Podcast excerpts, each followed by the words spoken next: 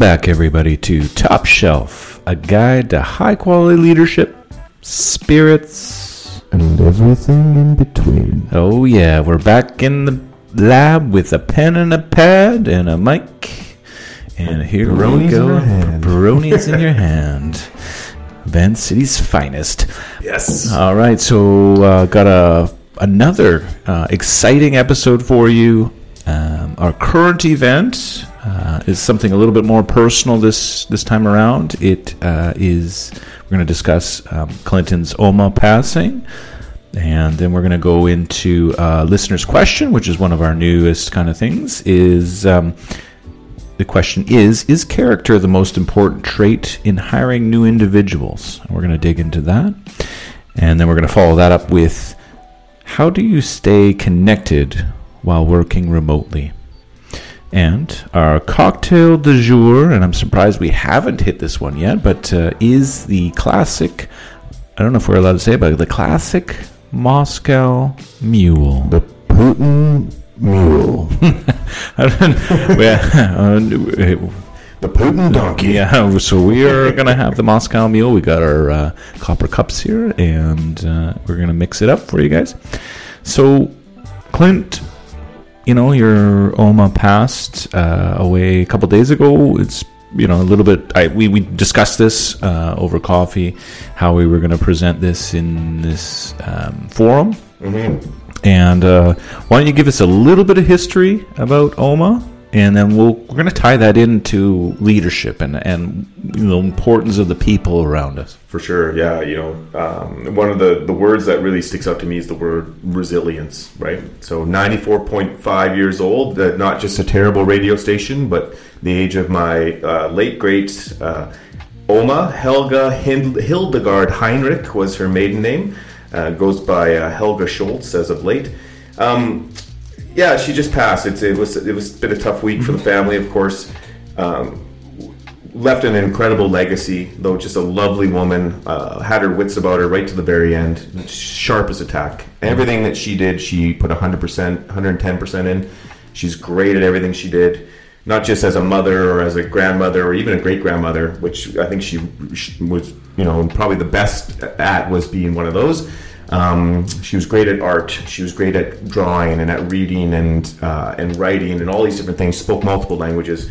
Um, but you know, Triple H was uh, was a big um, influence in my life, and, and it brings me back to the word resilience. So, you know, she's born in the twenties to an aristocrat kind of uh, higher end family in Berlin, Germany.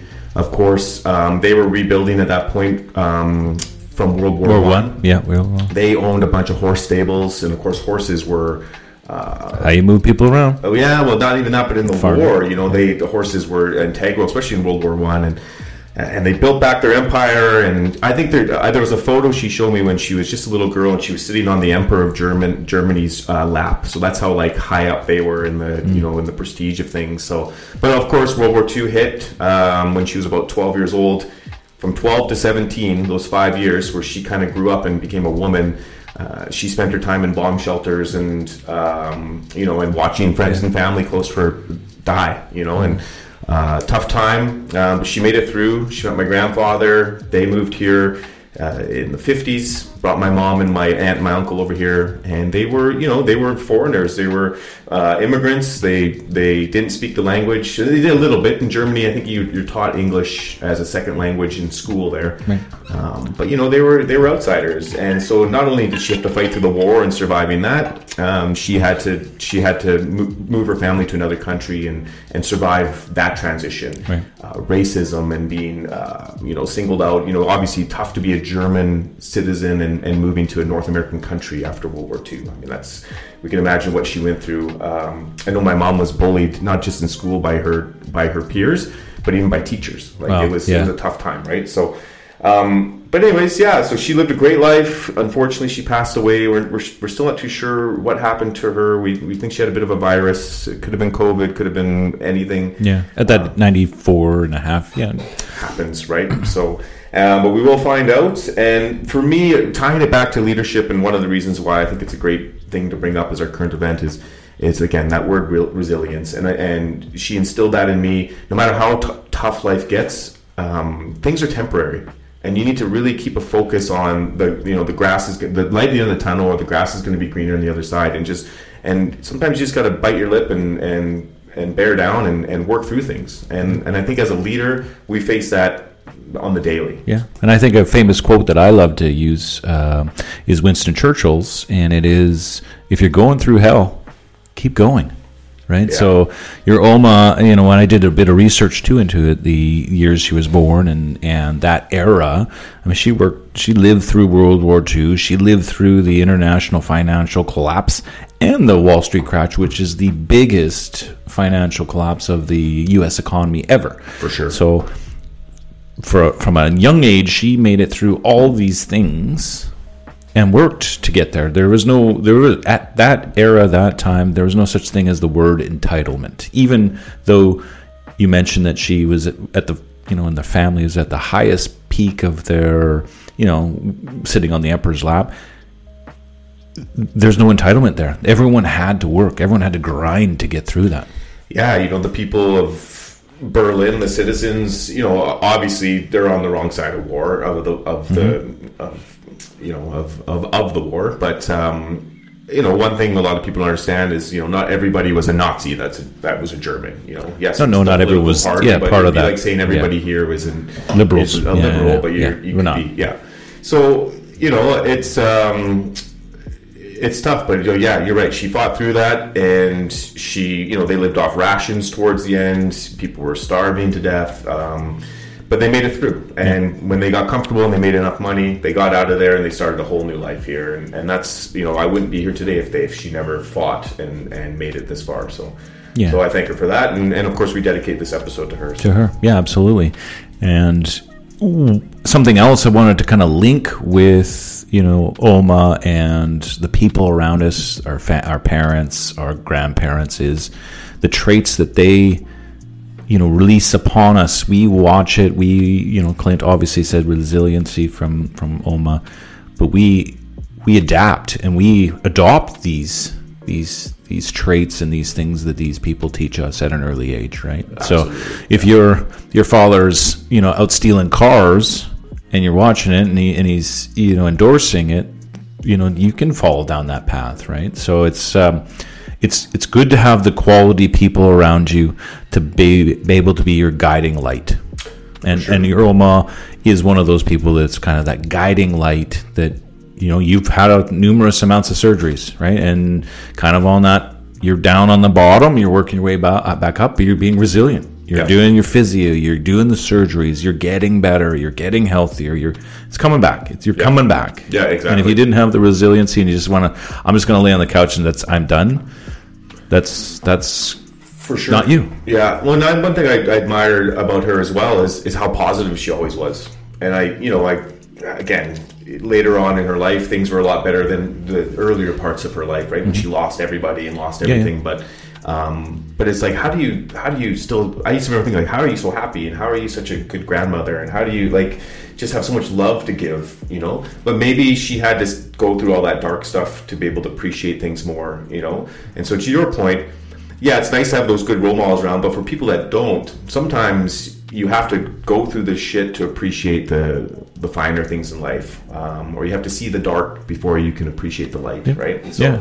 um, so the, even I have a cousin who grew up and he grew up in a bad home, and his brother and sister turned out to be just like their parents, druggy and stealing cars and in jail. Yeah. But he saw all that and he realized I don't want that. And then he turned out to be the successful property owner, businessman, everything else. And and you know he grew up in the exact same environment, but he took a, a different road than what his parents and his siblings uh, uh, took. And he So- probably wanted to surround himself with other people that helped him get there, right? So, absolutely. almost disconnecting from, unfortunately, the family that is leading him down a path of a destruction. You're right, and you have to sometimes. Yeah.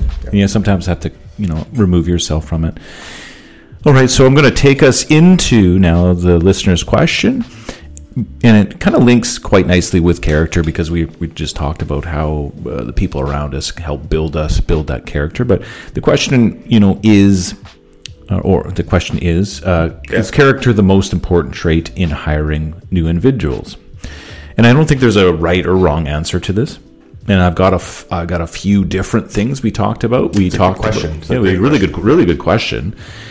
And um, I actually asked for help outside of me and Clint back over to our, our good friend uh, ChatGTP. But I'm going to give you our response to this first, and then I'm going to give you ChatGTP's ChatGTP's answer is valid. Um, I wouldn't say it's one of my number ones, but it is valid. So for me, and we talked about this, it's kind of that three F's, you know, fit, form, and function. And I'm not talking about a pair of, you know, comfortable shoes uh, for walking. Lululemons. Lulus. the, the Lulus. But what me and Clint were talking about was fit, form, and function. And when we talk about fit, we're talking about is it a good fit? You know, are, is the individual a good fit for the company from a personality perspective, from a skill perspective? And then when we talk about form, you know, do they have the uh, abilities or adaptabilities to f- form part of the team? Are they an individual? Are they more of a team person? How you know how will that work? How will that person work within the organization? And then function. What is their role? Like, what is the defined role that you are looking for? And maybe the role is to replace somebody. Maybe the role is for like a temporary and, and looking for growth. And, you know, is that function? Are they capable of meeting the initial function? And then, are you planning for a long term goal for this individual? That's right. Yeah, yeah. No, I think it's it's important. I always remember it as like kind of like the like the three Fs as being like the three fits. So fit for the company, fit for or the form for your division that you're going to be working within, and or is and is this person fit for the actual role that they're applying for? You might have two of the three, uh, or maybe just one of the three. Um, but if you don't have all three, then then maybe it's not a good hire, right? Or if you have people that are maybe uh, all applying and they all have the exact same uh, like I, I have an example here where you got six entry level applicants into like an engineering role. They all went to school they're all entry level they have the exact same resume. I mean, this is an example that we probably come across multiple times. That to me that's when character is the only thing that matters that's what you're looking for Yeah. it's a skill versus will everyone has the same skill set which one's going to show up every day which one's going to be a, you know a better fit for this team like so that's when you're really looking at the character and ask and that's when how you probably want to custom tailor your not probably you're going to custom tailor your interview questions around character What you want, questions. yeah, yeah. yeah not like explain to me how to you know create an AutoCAD drawing on like this system like Yeah. everybody's going to answer the same but more uh, character developed questions you know so um, and I think that's you know I'm, I'm doing the um thing again here but I think that that's such an important piece to to think about because in your point earlier it's not going to be the same for each each No, it's not. so No. And you know, my response to that question, you know, from the listener is, I'm gonna. I- I really like the the term ambition. I want somebody that has a am- ambition coming into a new role and being authentic and grounded. Yeah. And when I, I mean, I use ambition because that's me when I first got out of university and started to work my way up the levels and rungs of leadership and, and get to where I where I eventually would be at an executive level it's so important for me that you have ambition. It's what kind of drove me. And so if, if someone's coming into a new role and they don't have the ambition, they just want to do the job, I would have some questions, especially if it's uh, you know an entry level job or it's a job for a leader. Do you are you comfortable just being in a certain level? Are you ambitious to take it to the next level? Are you and being ambitious means you want to continually learn, right? Because you can't be ambitious and just sit idle. Yeah, I think it's okay if somebody doesn't want to become a leader, or if somebody just their their dream is just to always be an engineer. That's all they've ever wanted to be, but they don't want to be the manager of engineers, and that's fine because you need people like that. You need the worker bees. You need and and you can support them in that. And that doesn't necessarily mean they're not ambitious. That just means that they're not ambitious to become a leader. Correct. Right. So their goals might not be the same as yours, but yeah, Yeah, you know, I, you know, you know, being authentic with it as well. So it's you know, being authentic to yourself and who you are as a person and a, a human being is is important too. You know, I I asked uh, our good friend ChatGTP, uh, ChatGTP four, and you know, what did they suggest, right? And so I'm going to read uh, you what ChatGTP four, the number one um, trait or um, you know personality that they are looking for uh, in a new employee. What did Chat GPT three say? I, don't know, I skipped right over three, went to four. Oh, great! Yeah, yeah. yeah, it's Number three is five G. It's going to be six G. Yeah, five. and so ChatGTP four hit us with. Uh, they suggest flexibility in today's work uh, work uh, force and business is the most important um, trait for a new hire. Interesting. And they give me a little bit of um, information with it as well. So the, the the person, the new people in these new roles in business need to be adaptable as an individual. They can readily adjust their approaches and strategies and process to stay relevant and achieve goals effectively. So that was their number one suggestion from the bot um, to to us as humans that they believe flexibility is the most important trait for a new hire. Great. Yeah. Yeah, it's interesting, right? I I'm using it a bit more, just in in double checking, fact finding. It's, uh, it's it's a powerful and growing tool, and it's actually getting a little bit scary too. Different perspective. Yeah. and I'm sure it's it's it's harvesting all these different opinions online, Oh, it's, and it's it just ga- it, it's a gatherer. It's Yeah. a it's a hunter and a gatherer. It's a exactly. collecting everything from the internet and producing, you know, um, wordsmithing and, and correct, uh, collecting this information from all over the world. It's almost safe to say that what Chat GPT is telling you is what a consensus idea would be. Or, Yeah, yeah, the average result of the world's knowledge. yes, Yeah. incredible. Yeah.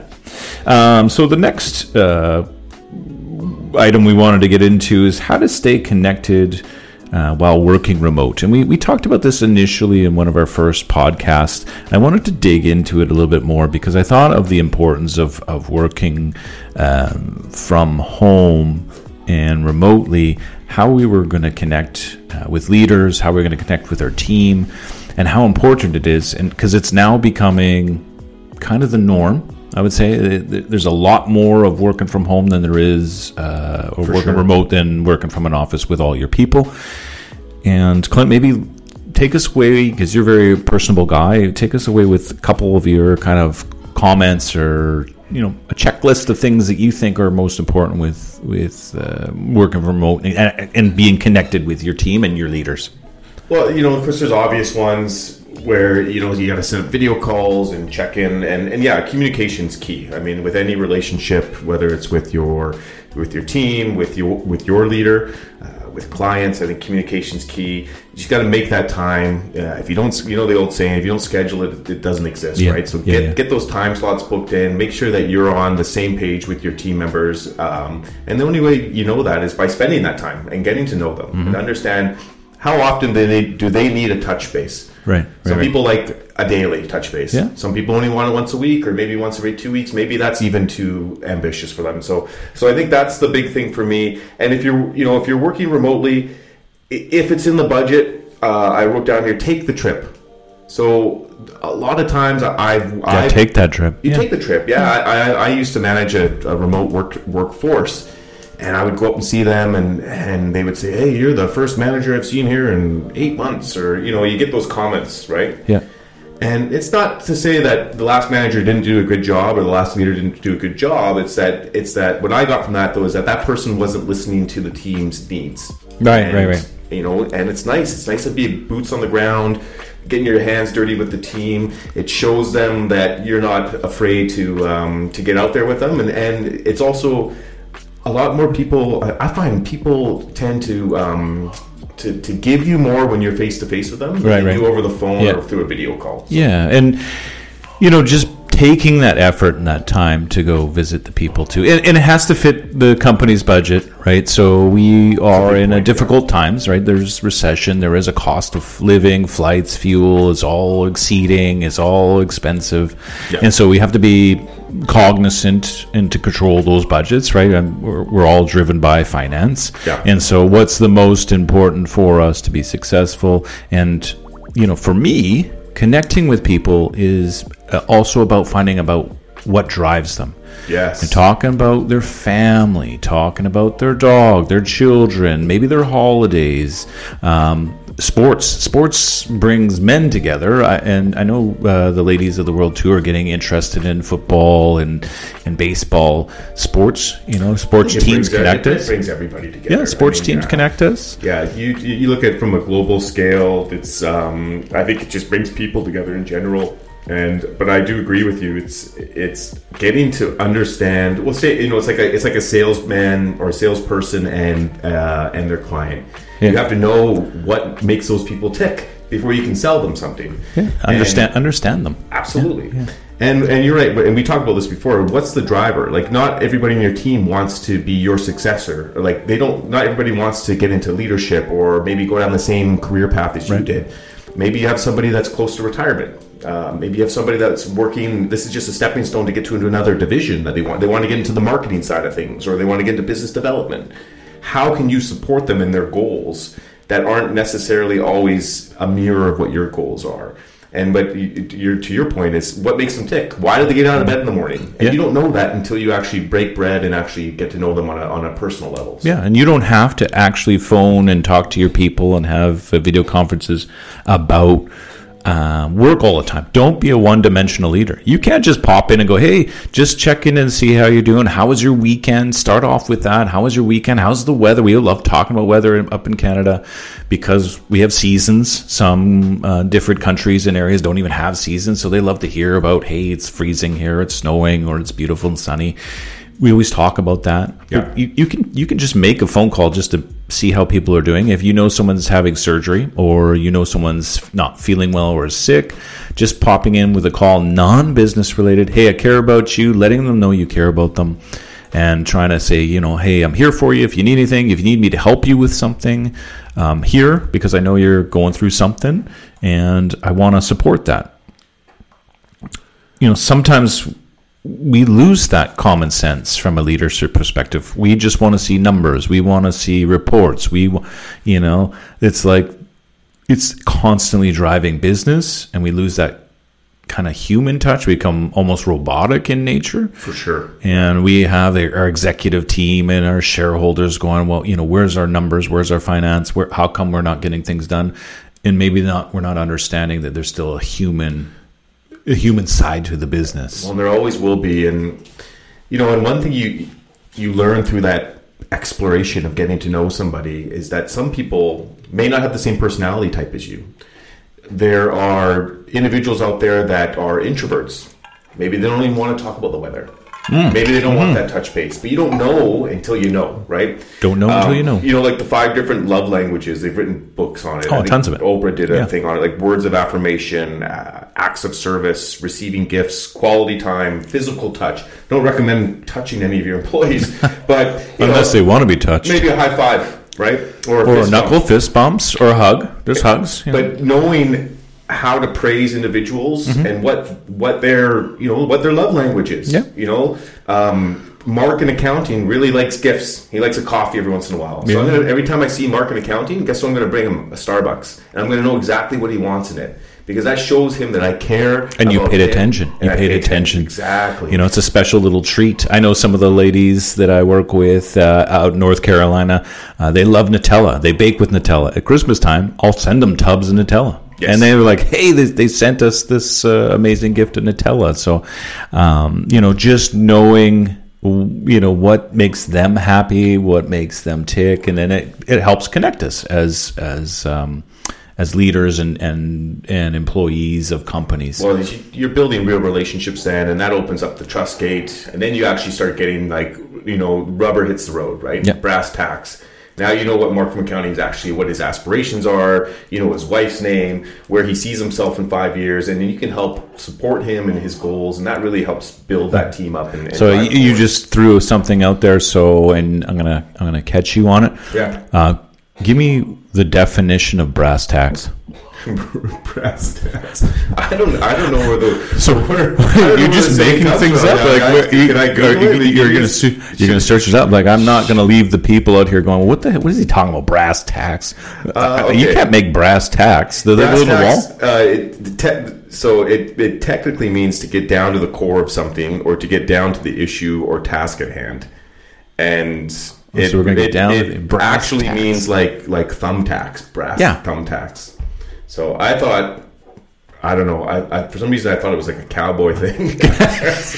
Let's get Like- down to those brass yeah, like those, what are those like those Spurs? Spurs, yeah. you can you can hang posters with spurs. brass tacks, rubber. where the rubber um, Rubber meets me- the road. Meets the road. You guys all get that. So it would be the hooves hit the road. the hoops hit the road. The brass tacks cowboy hit the tax? road. You know, like when people say uh, when you need to make two ends meet. I always thought ends meet was, Was like, two was pieces like of the, meat? like the end of a meat, like Like two steaks meeting, and yeah, just like, like, no, like, like T-bones, they're meeting. It was like like Jason could barely m- make two ends meet. What? I always thought it was like like he was Food? so poor he couldn't even afford the end of the meat. Is what I thought saying. oh man, yeah, it's way. I love my burnt ends. Burnt, so. burnt- yeah, burnt ends are fantastic. Uh, so you just just connecting with the people, and I think that's that's one of the mo- most important things to stay connected is um, scheduling the time, not being one dimensional, and really understanding, you know, the being heart being heartful and, and thoughtful and caring about what's inside the person versus just the business side of um, which is important, of course. But in order to connect, I think we need to connect with the heart. I, I agree. Yeah, and then and then once you've connected at that level, it's a lot easier to be able to sit down with somebody and talk business with them Mm-hmm. because they know exactly where you're coming from and they know it's coming from a safe place and not just a "I'm your boss" type of deal. Yeah. So Yeah, and you're you're connected there. yeah. All right, so I'm going to uh, work on the cocktail du jour. Clint will give you a bit of the history of it because he's going to have it uh, for us. I'll walk you through it. Um, it is going to be uh, two parts because me and Clint like uh, a little bit stronger, but uh, it'll be two parts of vodka and it'll be uh, three parts of Fever Tree ginger beer. It will be a uh, lime wedge squeezed, so you'll have the fresh lime juice in there, and then a lime wedge garnish, and it will be in a copper tin mug, and this is a real copper mug. Um, so there's the ones that are stainless steel on the inside with the copper sheen. Uh, these are the traditional copper all the way made uh, mugs that uh, they actually get the tarnish on them adds a little bit of a different flavor to it, but it's the authentic Moscow Mule and how it's been been made. So I'm gonna make that for you right now, and Clint's gonna give you a bit of history, and we're gonna we're gonna tie this up. Yeah, you know, this episode's dedicated to my German grandmother, my Oma, and we're making a, uh, a Russian uh, cocktail. So, you know, the cocktail, the Moscow Mule, was something that we had decided on uh, before uh, unfor- my um, Oma passed away, unfortunately, last week. So we stuck with it, and we thought we would. We were gonna dive into maybe a German cocktail of some sorts, but that would have been uh, buying Jägermeister or some sort of schnapps, and we were just uh, we're going with what we had here. So, but uh, as far as Wikipedia goes, a Moscow Mule is a cocktail made with vodka, ginger beer, and lime juice. It's garnished with a slice or a wedge of lime and a sprig of mint. Now, the slice of lime, also known as the pinwheel.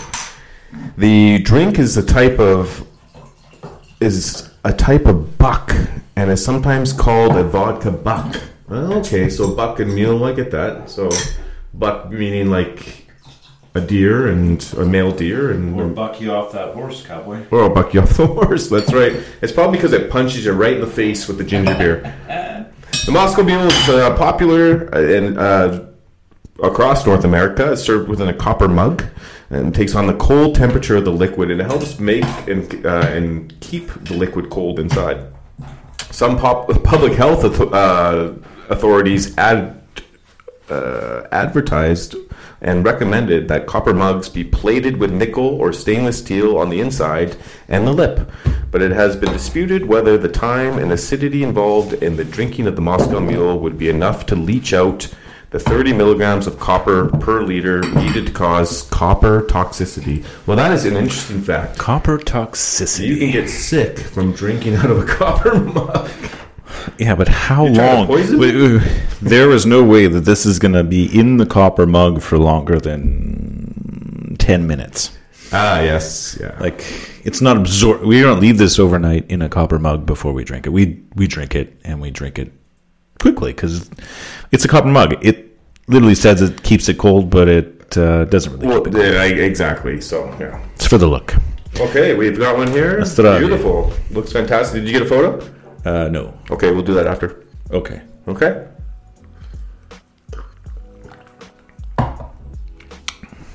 Oh, those are always good. That is absolutely That's really delicious. good. Yeah, that hits the spot. That's really good. Yeah. I mean, I, I think even if you didn't like ginger beer, you'd still like a Moscow Mule. Yeah, and the Fever Tree is an organic ginger beer. Um, it's a little bit more spicy than uh, kind of the other ones you'll find at the store, and they use proper ingredients. So you pay a little bit more for the Fever Tree, but you're getting that quality. And if you're going to mix it with a nice um, vodka, you know you want to bring out the flavor of the ginger. I don't say this about many of Jason's cocktails, but this is probably that's good one. the best cocktail you've ever made me. That's an easy one. Yeah, it's easy. Well, you're good at it too. Yeah, I, I like making them. I have the mugs. I, we drink quite a few of these, and uh, so for us, I'm going to have uh, Clint take us out uh, with Oma's uh, favorite singer, and uh, today we're going to be um heading out with uh, Jonas Kaufmann. And Clint, you're going to tell us a song, and we're going to head out. Thank you guys for listening. Appreciate you, love you, and in tribute to Oma. Yeah, thanks everybody. And uh, Jonas Kaufmann, a German opera singer, sings in multiple languages. If you don't know who he is, I highly recommend checking him out. Every single time I went to my Oma's house in North Vancouver in the last 15 years, she was listening to him every single time. So I know a lot of his music. Uh, this one I'm probably uh, butchering the name here, but Nessun Dorma, and I believe it's sung in German. And we're gonna uh, outro you guys in uh, in this here. So enjoy.